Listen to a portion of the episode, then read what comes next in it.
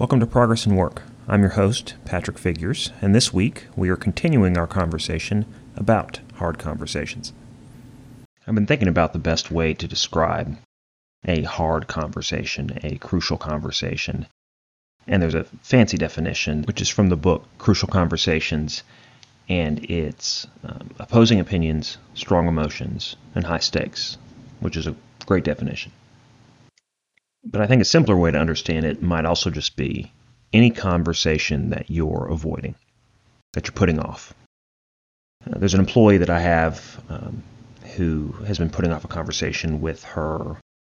Um, now I describe him as her boyfriend.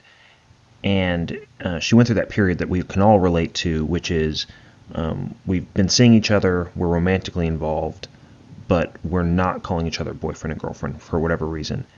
And all she needed to do, because it was making her miserable, was have this conversation with this guy. Say, hey, we haven't talked about it, but I'd like to be official. And she was putting it off, and it was making her miserable. And two things struck me about this situation with um, with my employee. One was it seems so obvious that the right thing to do is to just tell the other person how you feel. And yet I can also relate to what she's going through, and I think you can as well. We've all been in this situation where there is something really important that we should tell somebody else, but we can't bring ourselves to have that conversation. So there's this tension that develops, and everything that we, every interaction that we have with this person is defined by this tension. The way I describe it in my marriage is that every conversation is simultaneously about and not about the topic that we're avoiding. It becomes the 800 pound gorilla. It contorts and bends your entire relationship around whatever thing it is that you're avoiding instead of having these uncomfortable conversations, we contort ourselves to avoid having these interactions. Why is that? Why do we do that? And, for you, whatever conversation that you might be avoiding, why do you think that is? What is it about us that makes these conversations so hard? There's a great book about teamwork that speaks to an, an element that I think is at play here. It's by Patrick Lencioni. It's called The Five Dysfunctions of a Team. And what Lencioni posits is that um, conflict in team dynamics is built on trust. So you have to have trust with that person. But the, the thing that limits trust, the thing that enables trust is vulnerability. And the thing that limits trust is our need to be impervious. And I always love that phrasing that Lencioni used in that book the notion of imperviousness, that what limits our willingness to be vulnerable, to admit that someone hurt our feelings, to admit that something's bothering us, it requires us to first admit that we're affected by something. And that's really difficult for a lot of us. It's hard to admit that something is bothering you. It's hard to admit that you're affected.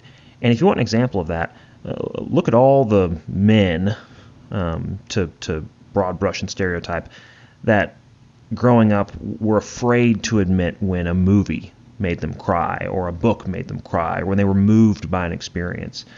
Um, I'm of a generation of men that, that were still raised with this very toxic notion of masculinity where men don't cry. Men don't feel emotions. We're impervious. And a dangerous extension of that is that our feelings don't get hurt. And this is the same thing that leads us to, to believe that everything needs to be logical and, and we, we don't let our emotions come into play. Because if we're being honest, the thing that makes hard conversations, crucial conversations, so hard is the emotion of it. It's the way that they make us feel logically, even when the stakes are high, you can have high stakes conversations that don't activate these emotions. You're negotiating a million dollar deal. You're trying to find a house. These things that are really, really important, that have high stakes, yet don't make you feel the same way, don't make you feel this tightness in your chest. And that's because emotions aren't involved. It's hard for us to admit that things bother us.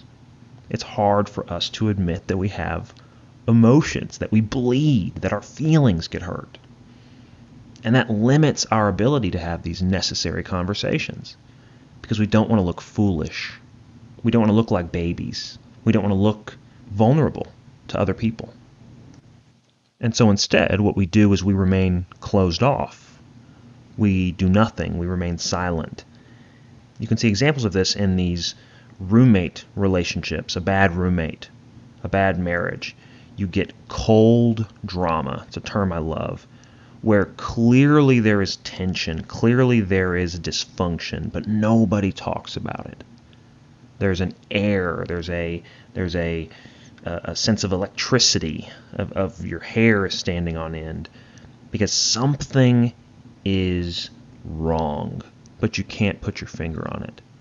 And really bad work relationships have this, really bad marriages have this, uh, really bad roommate relationships have this this dysfunction that no one is willing to talk about.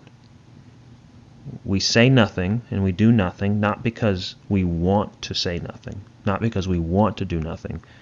We say and do nothing because we're not sure what to say. And so these problems fester. And we hope that they will solve themselves. And what is so often true is that these issues never solve themselves. You are the thing that solves these problems but you have to be willing to have an uncomfortable conversation. And this is in turn why relationships are so important. Because by having a healthy relationship with someone, having trust with someone, it gives you something to stand on. It gives you something to put some emotional weight on it's far easier to have a hard conversation with someone that you've already had a hard conversation with because you know that person better because this the trials and tribulations that you've been through before make it easier to delve deeper make it easier to have these challenging conversations before there's this combinatorial effect that's what wonderful marriages are built on that's what families are built on this shared uh, gauntlet that you've been through with someone else. And this is why, one of the reasons why relationships are so important and why they're so important to the workplace. Because by building trust, by building a, a common understanding with someone else, it, it increases your willingness to have a vulnerable conversation. Because you feel like you can be open and let your guard down with that person and that they're not going to hurt you.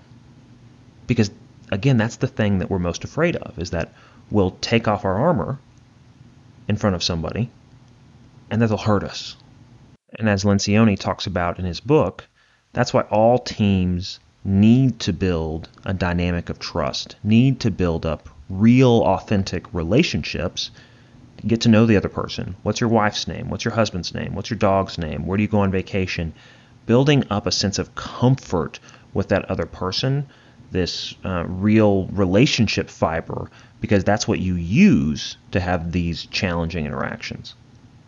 Be willing to admit to yourself that things bother you. The definition of our walk as leaders, as managers, as people is to be imperfect. And the sooner that you admit that to yourself, that you don't have to be impervious, the easier it is to take whatever's bothering you today, whatever hard conversation you're putting off, and to get it over with. It's not going to kill you. And as a matter of fact, what most of us have experienced is a feeling of foolishness at having put off a hard conversation for so long because 90% of the time, the person that we're avoiding talking to is very receptive to that conversation. The employee that I referenced earlier, by the time the topic came up about what are we, it was a phenomenal conversation for her. It wasn't as bad as she was worried it was going to be. But you have to admit that something's bothering you and have the willingness to engage in that conversation with the other person. You you have to be willing to be hurt. Because guess what? You're going to be hurt anyways. You're not fooling anyone. You can't hide forever. And deep down, isn't that the definition of leadership? We go first. You're going to have to show a willingness to be vulnerable first, to be the first person to put yourself out there. That's what it means to be a leader, to sacrifice more than other people, to lead by example. And this is a great way to lead by example with your wife, with your husband, with your boss, with your employees.